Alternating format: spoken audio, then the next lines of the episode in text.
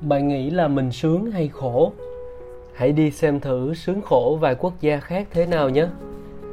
Đầu tiên á, mình đi đến ấn độ, nơi có vô vàng tỷ phú và cũng ngập tràn những người nghèo đói. Ở những nơi mà mình đi qua, không khí ô nhiễm, nhiều thứ xô bồ, người ăn xin thì ở khắp mọi nơi. Rồi mình đến nhật bản. Nhật bản lại mang một thái cực hoàn toàn khác của một quốc gia phát triển bền vững mọi thứ tinh tế đến từng chi tiết dù là nhỏ nhất. Và trong một phút chốc, mình nghĩ rằng người nhật có vẻ sung sướng hơn rất nhiều. Nhưng ngó đi thì cũng phải ngó lại. Người ấn sáng dậy tập yoga, uống trà sữa, chiều tắm sông hằng tối thì cúng bái. Vậy có thông dong hơn không? Trong khi người nhật thì mệt mỏi, hối hả, hay có khi vật vờ trong những bộ đồ công sở giờ tan tầm vậy thì có khổ hơn chăng? Uhm, dù là sướng hay khổ thì chúng ta cũng đều sẽ kết thúc một kiếp người bằng cái chết.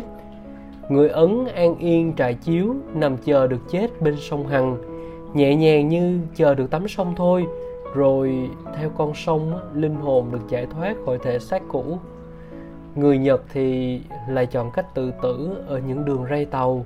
Để kết thúc chuỗi ngày có lẽ đã quá nhiều ưu tư trước cái chết, họ hay chúng ta đã sống như thế nào vậy? Nói về hạnh phúc thì chắc chắn là phải nhắc đến Bhutan, nơi con người sống giản đơn, chân thành, chan hòa với thiên nhiên, không khí cực trong lành với mức độ phát thải là âm và nông nghiệp organic.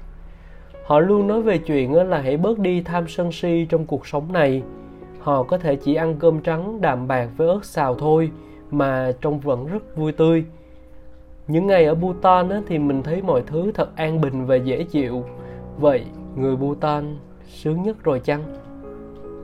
Nhưng đâu đó mình lại nghe chuyện phụ nữ bị bạo hành ở Bhutan cũng lại là một góc tối ở quốc gia hạnh phúc này. Thì làm gì có sướng hay khổ nào là tuyệt đối. Cái đẹp thì nằm trong con mắt của kẻ si tình còn sướng khổ thì nằm trong tư duy của người suy diễn cơ bản là dù sống ở quốc gia nào, lớn lên trong điều kiện ra sao, chúng ta đều ít nhiều phải chiến đấu với cuộc sống. Ta không chọn được chiến trường để chiến đấu, nhưng có thể chọn được tâm thế khi ra trận. Quả cảm hay yếu hèn, biết chấp nhận rồi nỗ lực vươn lên, hay sân si, tị hiền, than phiền, đổ lỗi cũng là do ta chọn lựa. Sao lại không chọn tích cực và lạc quan nhỉ?